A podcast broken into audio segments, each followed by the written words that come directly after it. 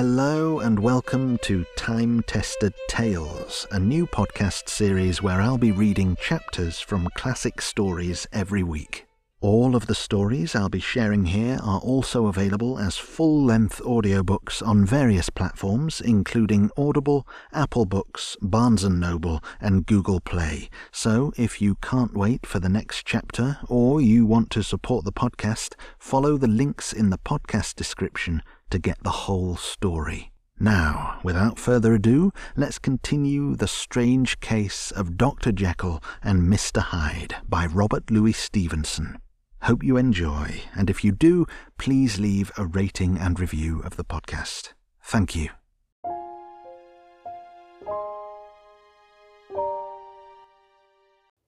Chapter 7 Incident at the Window it chanced on Sunday, when Mr. Utterson was on his usual walk with Mr. Enfield, that their way lay once again through the by street, and that when they came in front of the door, both stopped to gaze on it. Well, said Enfield, that story is at an end at least. We shall never see more of Mr. Hyde. I hope not, said Utterson. Did I ever tell you that I once saw him and shared your feeling of repulsion? It was impossible to do the one without the other, returned Enfield. And by the way, what an ass you must have thought me, not to know that this was a back way to Dr. Jekyll's. It was partly your own fault that I found it out, even when I did. So you found it out, did you? said Utterson. But if that be so, we may step into the court and take a look at the windows. To tell you the truth, I am uneasy about poor Jekyll, and even outside I feel as if the presence of a friend might do him good. The court was very cool and a little damp, and full of premature twilight, although the sky, high up overhead, was still bright with sunset. The middle one of the three windows was halfway open, and sitting close beside it, taking the air with an infinite sadness of mien, like some disconsolate prisoner, Utterson saw Dr. Jekyll. What, Jekyll? he cried. I trust you are better. I am very low, Utterson, replied the doctor drearily. Very low. It will not last long, thank God. You stay too much indoors, said the lawyer. You should be out, whipping up the circulation like Mr. Enfield and me. Uh, this is my cousin, Mr. Enfield, Dr. Jekyll. Come now, get your hat and take a quick turn with us. You are very good, sighed the other. I should like to, very much, but no, no, no, it is quite impossible. I dare not. But indeed, Utterson, I'm very glad to see you. This is really a great pleasure. I would ask you and Mr. Enfield up, but the place is really not fit. Why, then, said the lawyer, good naturedly, the best thing we can do is to stay down here and speak with you from where we are. That is just what I was about to venture to propose, returned the doctor with a smile. But the words were hardly uttered before the smile was struck out of his face and succeeded by an expression of such abject terror and despair as froze the very blood of the two gentlemen below. They saw it but for a glimpse, for the window was instantly thrust down. But that glimpse had been sufficient, and they turned and left the court without a word. In silence, too, they traversed the by street, and it was not until they had come into a neighbouring thoroughfare, where even upon a Sunday there were still some stirrings of life, that Mr. Utterson at last turned and looked at his companion. They were both pale and there was an answering horror in their eyes. God forgive us, God forgive us, said Mr. Utterson. But Mr. Enfield only nodded his head very seriously and walked on once more in silence. Chapter 8 The Last Night Mr. Utterson was sitting by his fireside one evening after dinner when he was surprised to receive a visit from Poole. Bless me, Poole, what brings you here? he cried, and then, taking a second look at him, What ails you? he added. Is the doctor ill? Mr. Utterson, said the man, there is something wrong. Take a seat, and here is a glass of wine for you, said the lawyer. Now, take your time, and tell me plainly what you want. You know the doctor's ways, sir, replied Poole, and how he shuts himself up. Well, he's shut up again in the cabinet, and I don't like it, sir. I wish I may die if I like it. Mr. Utterson, sir, I'm afraid. Now, my good man, said the lawyer, be explicit. What are you afraid of? I've been afraid for about a week, returned Poole, doggedly disregarding the question, and I can bear it no more. The man's appearance amply bore out his words. His manner was altered for the worse, and except for the moment when he had first announced his terror, he had not once looked the lawyer in the face. Even now he sat with the glass of wine untasted on his knee, and his eyes directed to a corner of the floor. I can bear it no more, he repeated. Come, said the lawyer. I see you have some good reason, Poole. I see there is something seriously amiss. Try to tell me what it is. I think there's been foul play, said Poole hoarsely. Foul play? cried the lawyer, a good deal frightened and rather inclined to be irritated in consequence. What foul play? What does the man mean? I daren't say, sir, was the answer. But will you come along with me and see for yourself? Mr. Utterson's only answer was to rise and get his hat and greatcoat but he observed with wonder the greatness of the relief that appeared upon the butler's face, and perhaps with no less that the wine was still untasted when he set it down to follow. It was a wild, cold, seasonable night of March, with a pale moon lying on her back as though the wind had tilted her, and flying wrack of the most diaphanous and lawny texture. The wind made talking difficult and flecked the blood into the face.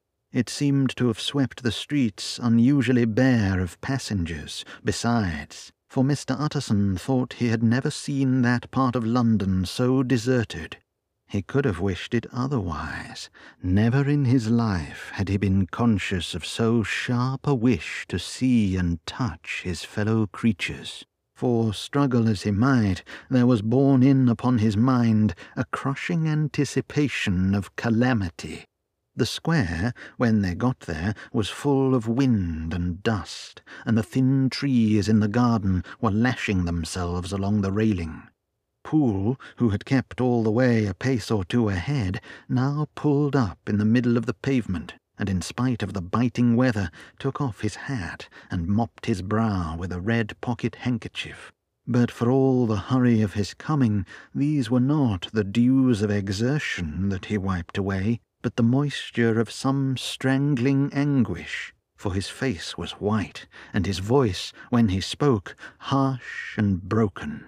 Well, sir, he said, here we are, and God grant there be nothing wrong. Amen, Poole, said the lawyer. Thereupon the servant knocked in a very guarded manner. The door was opened on the chain, and a voice asked from within, Is that you, Poole? It's all right, said Poole. Open the door. The hall, when they entered it, was brightly lighted up. The fire was built high, and about the hearth the whole of the servants, men and women, stood huddled together like a flock of sheep. At the sight of Mr. Utterson, the housemaid broke into hysterical whimpering, and the cook, crying out, Bless God, it's Mr. Utterson, ran forward as if to take him in her arms. What, what, are you all here? said the lawyer peevishly. Very irregular, very unseemly. Your master would be far from pleased. They're all afraid, said Poole. Blank silence followed, no one protesting. Only the maid lifted her voice and now wept loudly. Hold your tongue, Poole said to her, with a ferocity of accent that testified to his own jangled nerves, and indeed, when the girl had so suddenly raised the note of her lamentation, they had all started and turned towards the inner door with faces of dreadful expectation. And now, continued the butler, addressing the knife boy, reach me a candle, and we'll get this through hands at once. And then he begged Mr. Utterson to follow him, and led the way to the back garden. Now, sir, said he, you come as gently as you can. I want you to hear, and I don't want you to be heard. And see here, sir, if by any chance he was to ask you in, don't go. Mr. Utterson's nerves at this unlooked for termination gave a jerk that nearly threw him from his balance. But he recollected his courage and followed the butler into the laboratory building, through the surgical theatre, with its lumber of crates and bottles, to the foot of the stair.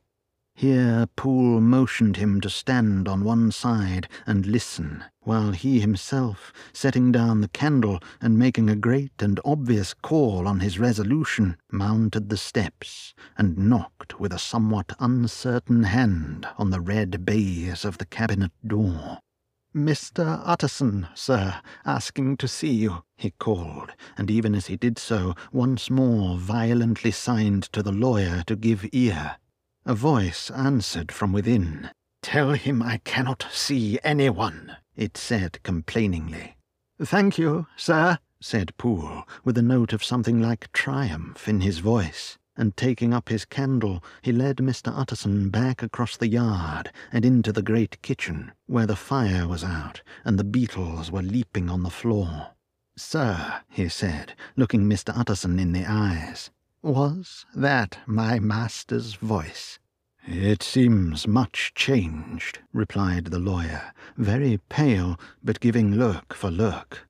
Changed? Well, yes, I think so, said the butler. Have I been twenty years in this man's house to be deceived about his voice? No, sir. Master's made away with. He was made away with eight days ago, when we heard him cry out upon the name of God. And who's in there instead of him, and why it stays there, is a thing that cries to heaven, Mr. Utterson. This is a very strange tale, Poole. This is rather a wild tale, my man, said Mr. Utterson, biting his finger. Suppose it were as you suppose, supposing Dr. Jekyll to have been, well, murdered. What could induce the murderer to stay? That won't hold water. It doesn't commend itself to reason. Well, Mr. Utterson, you are a hard man to satisfy, but I'll do it yet, said Poole. All this last week, you must know, him or it, whatever it is that lives in that cabinet, has been crying night and day for some sort of medicine, and cannot get it to his mind. It was sometimes his way, and the master's, that is, to write his orders on a sheet of paper and throw it on the stair. We've had nothing else this week back, nothing but papers and a closed door and the very meals left there to be smuggled in when nobody was looking. Well, sir, every day, ay, and twice and thrice in the same day, there have been orders and complaints, and I have been sent flying to all the wholesale chemists in town. Every time I brought the stuff back, there would be another paper telling me to return it, because it was not pure, and another order to a different firm. This drug is wanted bitter bad, sir, whatever for. Have you any of these papers? asked Mr. Utterson. Poole felt in his pocket and handed out a crumpled note, which the lawyer, bending nearer to the candle, carefully examined. Its contents ran thus Dr. Jekyll presents his compliments to Messrs. Maw.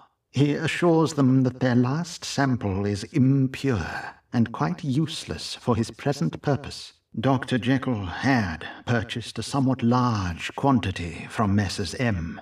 He now begs them to search with most sedulous care, and should any of the same quality be left, forward it to him at once. Expense is no consideration.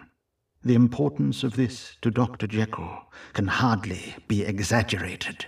So far the letter had run composedly enough, but here, with a sudden splutter of the pen, the writer's emotion had broken loose. For God's sake, he added, find me some of the old. This is a strange note, said Mr. Utterson, and then sharply, How do you come to have it open? The man at Maw's was main angry, sir, and he threw it back to me like so much dirt, returned Poole. This is unquestionably the doctor's hand, do you know? resumed the lawyer. I thought it looked like it, said the servant, rather sulkily, and then, with another voice, But what matters hand of write? he said. I've seen him. Seen him? repeated Mr. Utterson. Well? That's it, said Poole. It was this way. I came suddenly into the theatre from the garden. It seems he had slipped out to look for this drug or whatever it is, for the cabinet door was open, and there he was at the far end of the room, digging among the crates.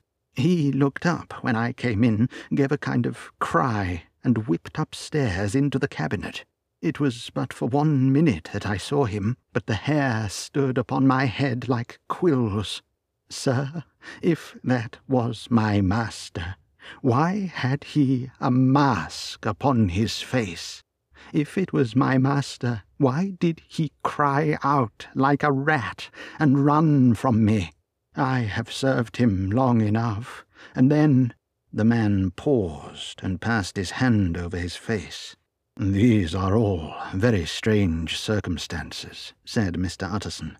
But I think I begin to see daylight. Your master Poole is plainly seized with one of those maladies that both torture and deform the sufferer. Hence, for aught I know, the alteration of his voice. Hence the mask and the avoidance of his friends. Hence his eagerness to find this drug, by means of which the poor soul retains some hope of ultimate recovery. God grant that he be not deceived. There is my explanation. It is sad enough, Poole, ay, and appalling to consider, but it is plain and natural, hangs well together, and delivers us from all exorbitant alarms. Sir, said the butler, turning to a sort of mottled pallor, that thing was not my master, and there's the truth. My master here he looked round him and began to whisper. Is a tall, fine build of a man, and this was more of a dwarf. Utterson attempted to protest. Oh, sir, cried Poole, do you think I do not know my master after twenty years? Do you think I do not know where his head comes to in the cabinet door, when I saw him every morning of my life? No, sir, that thing in the mask was never Dr. Jekyll. God knows what it was, but it was never Dr. Jekyll. And it is the belief of my heart that there was murder done. Poole, replied the lawyer, if you say that, it will become my duty to make certain. Much as I desire to spare your master's feelings, much as I am puzzled by this note which seems to prove him to be still alive, I shall consider it my duty to break in that door. Ah, Mr. Utterson, that's talking, cried the butler. And now comes the second question, resumed Utterson. Who is going to do it? Why, you and me, sir, was the undaunted reply. That's very well said, returned the lawyer, and whatever comes of it, I shall make it my business to see you are no loser. There is an axe in the theatre, continued Poole, and you might take the kitchen poker for yourself. The lawyer took that rude but weighty instrument into his hand and balanced it. Do you know, Poole, he said, looking up, that you and I are about to place ourselves in a position of some peril? You may say so, sir, indeed, returned the butler. It is well, then, that we should be frank, said the other. We both think more than we have said.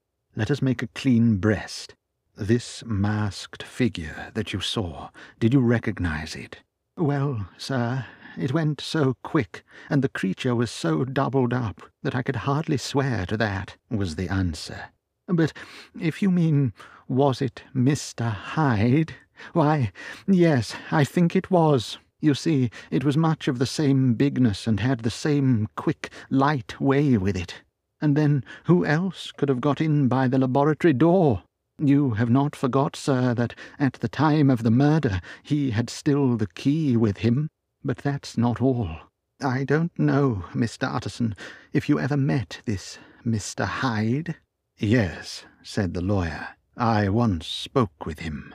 Then you must know as well as the rest of us that there was something queer about that gentleman, something that gave a man a turn. I don't know rightly how to say it, sir, beyond this that you felt in your marrow, kind of cold and thin. I own I felt something of what you describe, said Mr. Utterson. Quite so, sir, returned Poole. Well, when that masked thing, like a monkey, jumped from among the chemicals and whipped into the cabinet, it went down my spine like ice. Oh, I know it's not evidence, Mr. Utterson. I'm book learned enough for that. But a man has his feelings, and I give you my Bible word it was Mr. Hyde. Ay, ay, said the lawyer. My fears incline to the same point. Evil, I fear, founded, evil was sure to come of that connection. Ay, truly, I believe you. I believe poor Harry is killed, and I believe his murderer, for what purpose God alone can tell, is still lurking in his victim's room. Well, let our name be Vengeance. Call Bradshaw. The footman came at the summons, very white and nervous.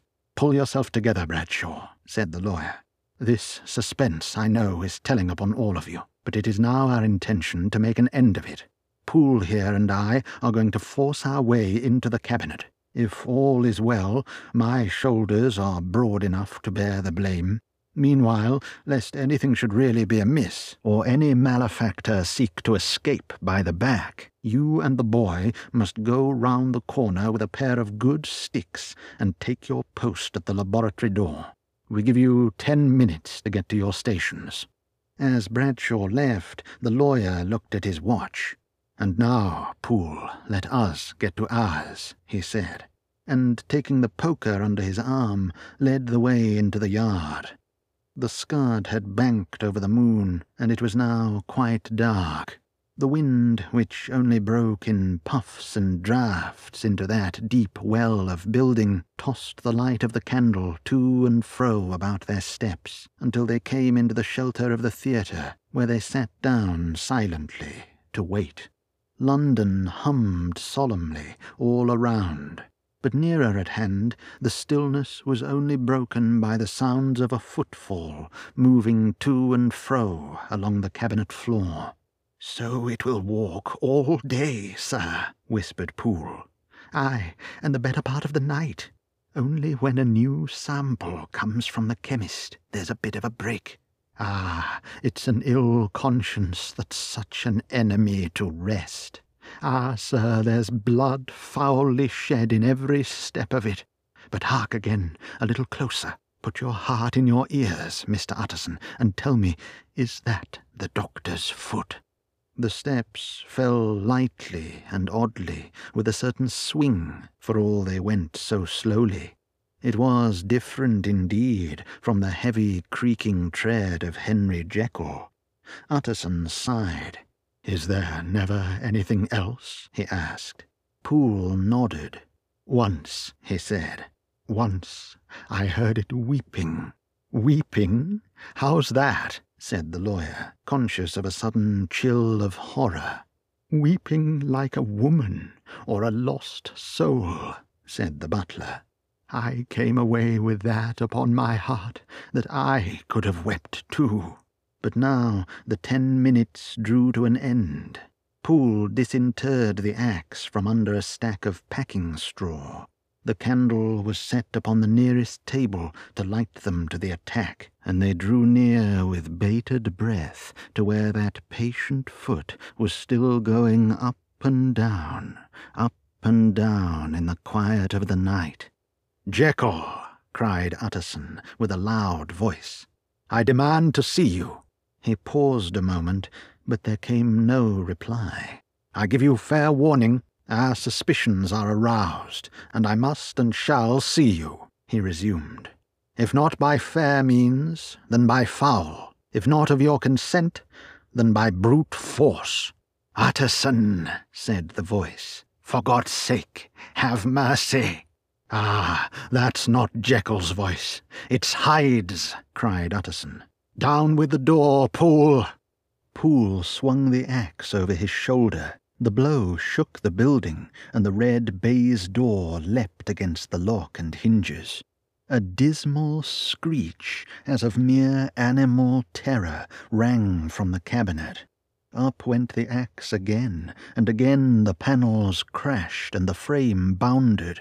Four times the blow fell, but the wood was tough, and the fittings were of excellent workmanship, and it was not until the fifth that the lock burst, and the wreck of the door fell inwards on the carpet.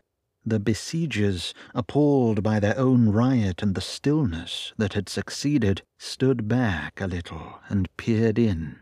There lay the cabinet before their eyes in the quiet lamplight, a good fire glowing and chattering on the hearth, the kettle singing its thin strain, a drawer or two open, papers neatly set forth on the business table, and nearer the fire the things laid out for tea, the quietest room, you would have said, and, but for the glazed presses full of chemicals, the most commonplace that night in London. Right in the middle there lay the body of a man, sorely contorted and still twitching. They drew near on tiptoe, turned it on its back, and beheld the face of Edward Hyde. He was dressed in clothes far too large for him, clothes of the doctor's bigness. The cords of his face still moved with a semblance of life, but life was quite gone, and by the crushed file in the hand and the strong smell of kernels that hung upon the air, Utterson knew that he was looking on the body of a self-destroyer. We have come too late, he said sternly whether to save or punish. Hyde is gone to his account, and it only remains for us to find the body of your master. The far greater proportion of the building was occupied by the theatre, which filled almost the whole ground story and was lighted from above, and by the cabinet, which formed an upper story at one end and looked upon the court. A corridor joined the theatre to the door on the by street, and with this the cabinet communicated separately by a second flight of stairs. There were, besides, a few dark closets and a spacious cellar. All these they now thoroughly examined. Each closet needed but a glance, for all were empty, and all, by the dust that fell from their doors, had stood long unopened. The cellar, indeed, was filled with crazy lumber, mostly dating from the times of the surgeon who was Jekyll's predecessor. But even as they opened the door, they were advertised of the uselessness of further search by the fall of a perfect mat of cobweb which had for years sealed up the entrance.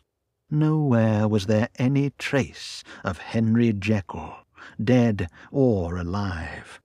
Poole stamped on the flags of the corridor. He must be buried here, he said, hearkening to the sound. Or he may have fled, said Utterson, and he turned to examine the door in the by street. It was locked, and lying near by on the flags they found the key, already stained with rust. This does not look like use, observed the lawyer. Use? echoed Poole. Do you not see, sir, it is broken, much as if a man had stamped on it? Ay, continued Utterson, and the fractures, too, are rusty. The two men looked at each other with a scare. This is beyond me, Poole, said the lawyer. Let us go back to the cabinet. They mounted the stair in silence, and still with an occasional awe-struck glance at the dead body, proceeded more thoroughly to examine the contents of the cabinet. At one table there were traces of chemical work, various measured heaps of some white salt being laid on glass saucers, as though for an experiment in which the unhappy man had been prevented. That is the same drug that I was always bringing him, said Poole.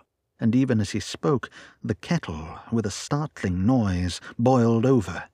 This brought them to the fireside, where the easy chair was drawn cosily up, and the tea things stood ready to the sitter's elbow, the very sugar in the cup. There were several books on a shelf. One lay beside the tea things open, and Utterson was amazed to find it a copy of a pious work, for which Jekyll had several times expressed a great esteem, annotated in his own hand with startling blasphemies.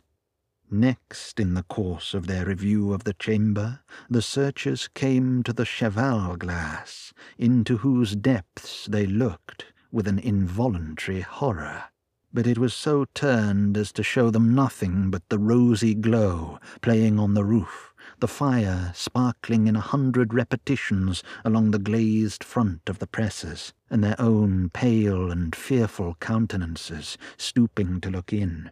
This glass has seen some strange things, sir, whispered Poole, and surely none stranger than itself echoed the lawyer in the same tones. For what did Jekyll? He caught himself up at the word with a start, and then, conquering the weakness, What could Jekyll want with it? he said. You may say that, said Poole. Next, they turned to the business table. On the desk, among the neat array of papers, a large envelope was uppermost, and bore in the doctor's hand the name of Mr. Utterson. The lawyer unsealed it, and several enclosures fell to the floor. The first was a will, drawn in the same eccentric terms as the one which he had returned six months before, to serve as a testament in case of death, and as a deed of gift in case of disappearance. But in place of the name of Edward Hyde, the lawyer, with indescribable amazement, read the name of Gabriel John Utterson. He looked at Poole, and then back at the paper and last of all at the dead malefactor stretched upon the carpet. My head goes round, he said. He has been all these days in possession. He had no cause to like me. He must have raged to see himself displaced, and he has not destroyed this document. He caught up the next paper. It was a brief note in the doctor's hand, and dated at the top. Oh, Poole, the lawyer cried. He was alive, and here this day. He cannot have been disposed of in so short a space. He must be still alive. He must have fled. And then, why fled, and how? And in that case, can we venture to declare this suicide? Oh, we must be careful. I foresee that we may yet involve your master in some dire catastrophe. Why don't you read it, sir? asked Poole. Because I fear, replied the lawyer solemnly. God grant I have no cause for it. And with that he brought the paper to his eyes and read as follows My dear Utterson, when this shall fall into your hands, I shall have disappeared. Under what circumstances I have not the penetration to foresee but my instinct and all the circumstances of my nameless situation tell me that the end is sure and must be early. Go, then, and first read the narrative which Lanyon warned me he was to place in your hands, and if you care to hear more, turn to the confession of your unworthy and unhappy friend, Henry Jekyll. There was a third enclosure? asked Utterson. Here, sir, said Poole. and gave into his hands a considerable packet, sealed in several places. The lawyer put it in his pocket. I would say nothing of this paper. If your master has fled or is dead, we may at least save his credit. It is now ten. I must go home and read these documents in quiet, but I shall be back before midnight, when we shall send for the police. They went out, locking the door of the theatre behind them, and Utterson, once more leaving the servants gathered about the fire in the hall, trudged back to his office to read the two narratives in which this mystery was now to be explained. Chapter 9 Dr. Lanyon's Narrative on the ninth of January, now four days ago, I received by the evening delivery a registered envelope addressed in the hand of my colleague and old school companion, Henry Jekyll. I was a good deal surprised by this, for we were by no means in the habit of correspondence. I had seen the man, dined with him indeed the night before, and I could imagine nothing in our intercourse that should justify formality of registration. The contents increased my wonder, for this is how the letter ran. 10th of December. Dear Lanyon, you are one of my oldest friends, and although we may have differed at times on scientific questions, I cannot remember, at least on my side, any break in our affection. There was never a day when, if you had said to me, Jekyll, my life, my honour, my reason depend upon you, I would not have sacrificed my left hand to help you. Lanyon, my life, my honour, my reason are all at your mercy. If you fail me tonight, I am lost. You might suppose after this preface that I am going to ask you for something dishonourable to grant. Judge for yourself. I want you to postpone all other engagements for tonight. I, even if you were summoned to the bedside of an emperor, to take a cab, unless your carriage should be actually at the door, and with this letter in your hand for consultation, to drive straight to my house. Poole, my butler, has his orders. You will find him waiting your arrival with a locksmith. The door of my cabinet is then to be forced, and you are to go in alone. To open the glazed press, letter E on the left hand, breaking the lock if it be shut, and to draw out, with all its contents as they stand, the fourth drawer from the top, or, which is the same thing, the third from the bottom. In my extreme distress of mind, I have a morbid fear of misdirecting you. But even if I am in error, you may know the right drawer by its contents some powders, a file, and a paper book. This drawer I beg of you to carry back with you to Cavendish Square exactly as it stands. That is the first part of the service. Now for the second. You should be back, if you set out at once on the receipt of this, long before midnight, but I will leave you that amount of margin, not only in the fear of one of those obstacles that can neither be prevented nor foreseen, but because an hour when your servants are in bed is to be preferred for what will then remain to do.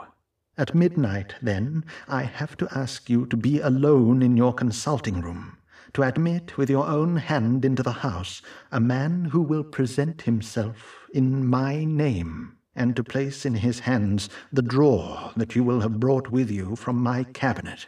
Then you will have played your part and earned my gratitude completely.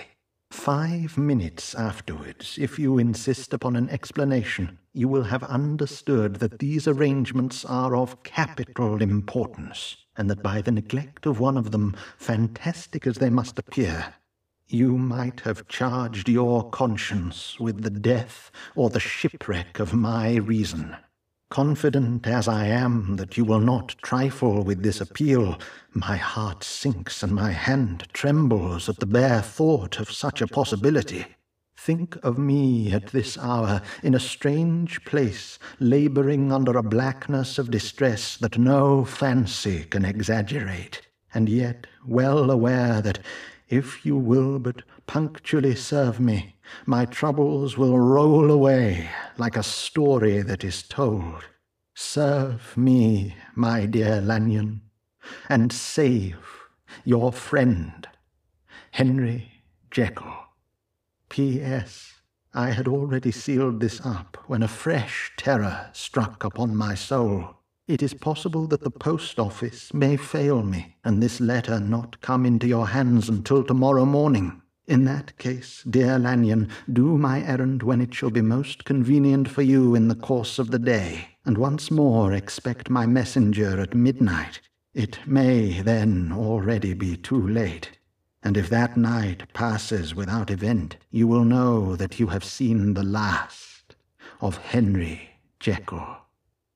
Upon the reading of this letter, I made sure my colleague was insane, but till that was proved beyond the possibility of doubt, I felt bound to do as he requested. The less I understood of this farrago, the less I was in a position to judge of its importance, and an appeal so worded could not be set aside without a grave responsibility. I rose accordingly from table, got into a hansom, and drove straight to Jekyll's house. The butler was awaiting my arrival. He had received by the same post as mine a registered letter of instruction, and had sent at once for a locksmith and a carpenter. The tradesmen came while we were yet speaking, and we moved in a body to old Dr. Denman's surgical theatre, from which, as you are doubtless aware, Jekyll's private cabinet is most conveniently entered. The door was very strong, the lock excellent. The carpenter avowed he would have great trouble, and have to do much damage, if force were to be used, and the locksmith was near despair. But this last was a handy fellow, and after two hours' work the door stood open.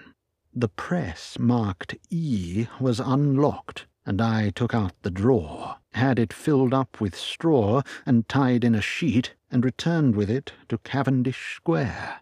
Here I proceeded to examine its contents. The powders were neatly enough made up, but not with the nicety of the dispensing chemist, so that it was plain that they were of Jekyll's private manufacture, and when I opened one of the wrappers, I found what seemed to me a simple crystalline salt of a white colour, the phial, to which I next turned my attention, might have been about half full of a blood-red liquor, which was highly pungent to the sense of smell, and seemed to me to contain phosphorus and some volatile ether. At the other ingredients I could make no guess. The book was an ordinary version book, and contained little but a series of dates, these covered a period of many years, but I observed that the entries ceased nearly a year ago, and quite abruptly.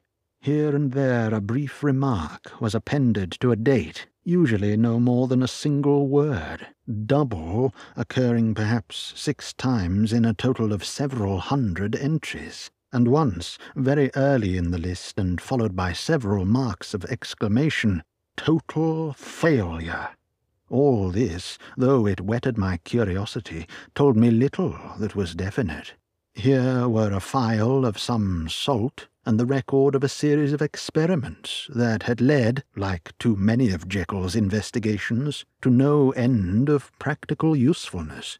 How could the presence of these articles in my house affect either the honour, the sanity, or the life of my flighty colleague?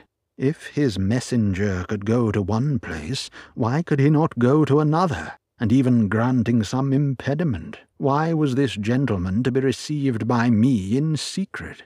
The more I reflected, the more convinced I grew that I was dealing with a case of cerebral disease, and though I dismissed my servants to bed, I loaded an old revolver, that I might be found in some posture of self-defence. Twelve o'clock had scarce rung out over London ere the knocker sounded very gently on the door. I went myself at the summons and found a small man crouching against the pillars of the portico. Are you come from Dr. Jekyll? I asked. He told me yes by a constrained gesture, and when I had bidden him enter, he did not obey me without a searching backward glance into the darkness of the square.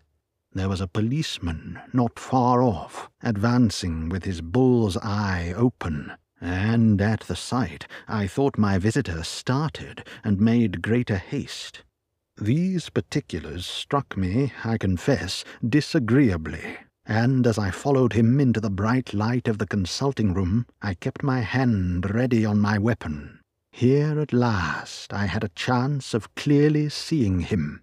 I had never set eyes on him before, so much was certain. He was small, as I have said. I was struck besides with the shocking expression of his face, with his remarkable combination of great muscular activity and great apparent debility of constitution, and, last but not least, with the odd subjective disturbance caused by his neighbourhood. This bore some resemblance to incipient rigour, and was accompanied by a marked sinking of the pulse. At the time, I set it down to some idiosyncratic personal distaste, and merely wondered at the acuteness of the symptoms, but I have since had reason to believe the cause to lie much deeper in the nature of man, and to turn on some nobler hinge than the principle of hatred. This person, who had thus, from the first moment of his entrance, struck in me what I can only describe as a disgustful curiosity, was dressed in a fashion that would have made an ordinary person laughable.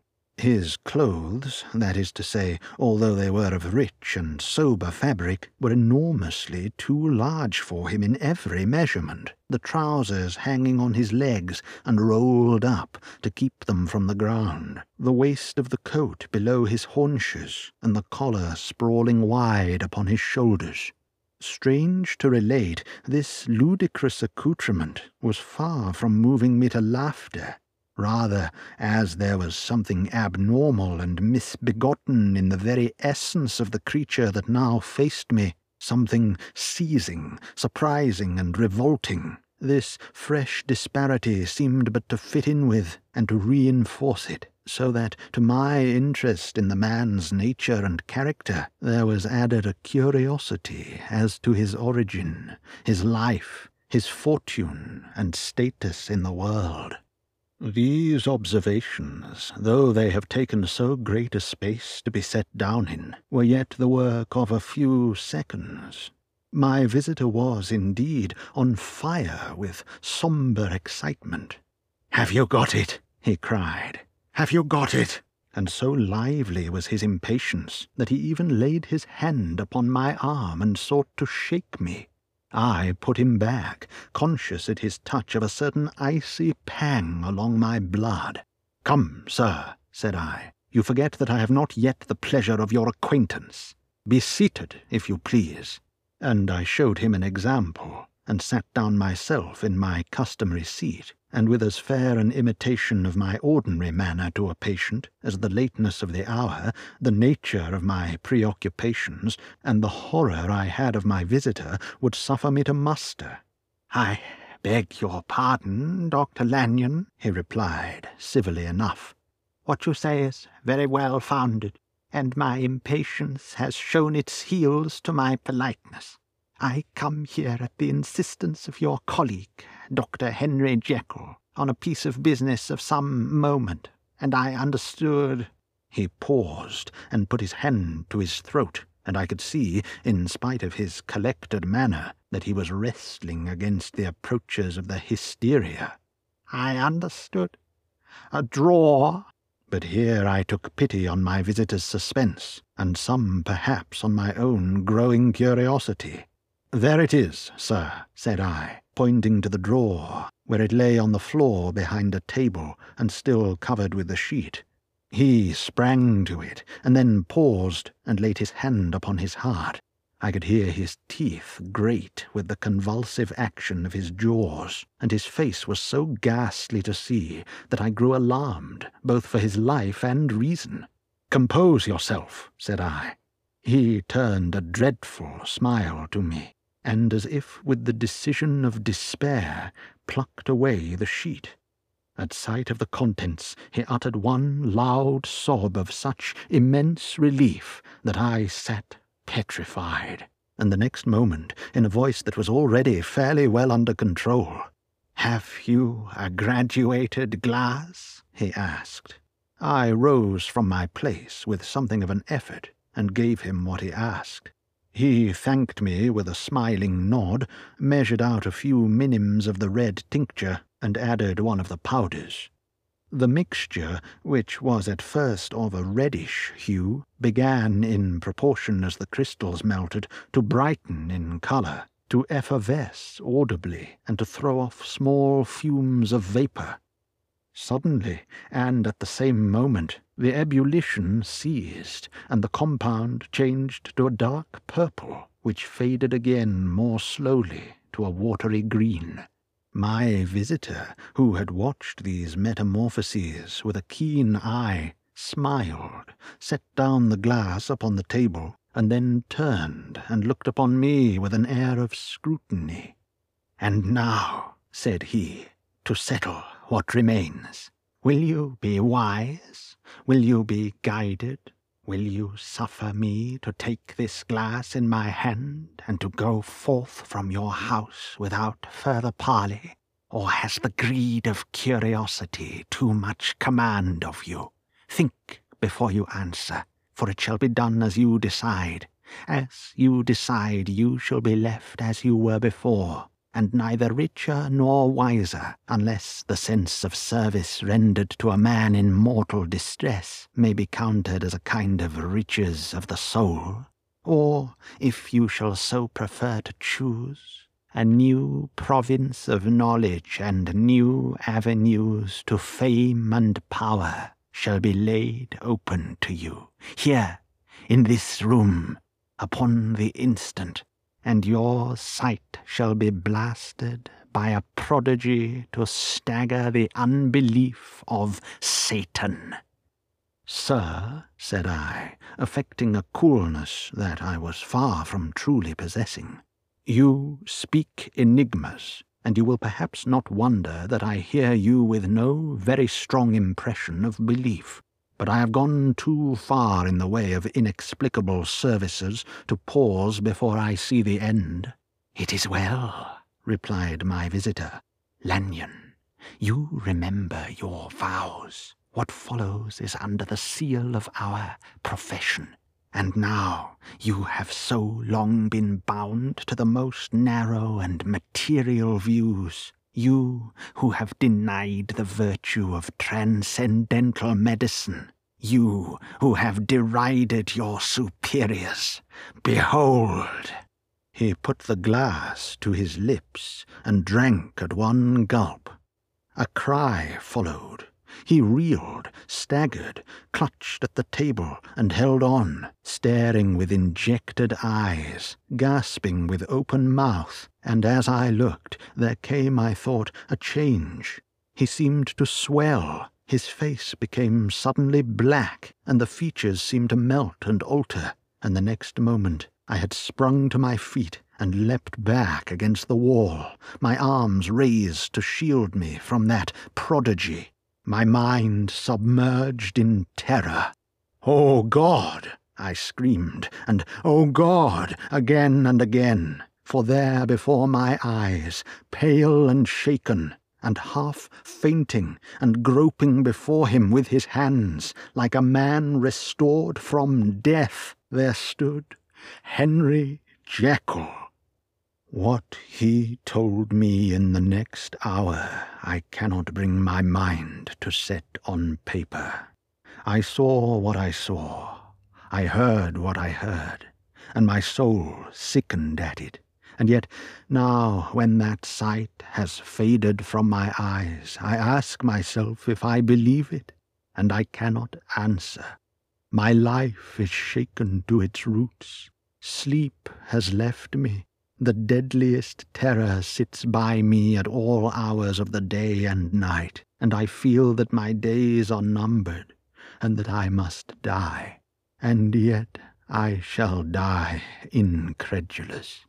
As for the moral turpitude that man unveiled to me, even with tears of penitence, I cannot, even in memory, dwell on it without a start of horror. I will say but one thing, Utterson, and that, if you can bring your mind to credit it, will be more than enough. The creature who crept into my house that night was, on Jekyll's own confession, known by the name of Hyde, and hunted for in every corner of the land as the murderer of Carew. Hastie Lanyon.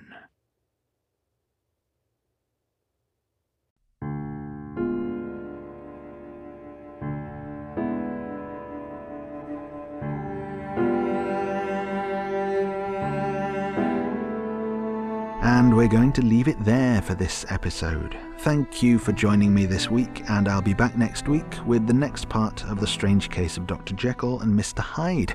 If you can't wait until then, and if you want to support the show, you can get the full story now on most audiobook stores. So see the links in the description for where you can pick it up. Thanks again so much for listening, and until next time, have a great week.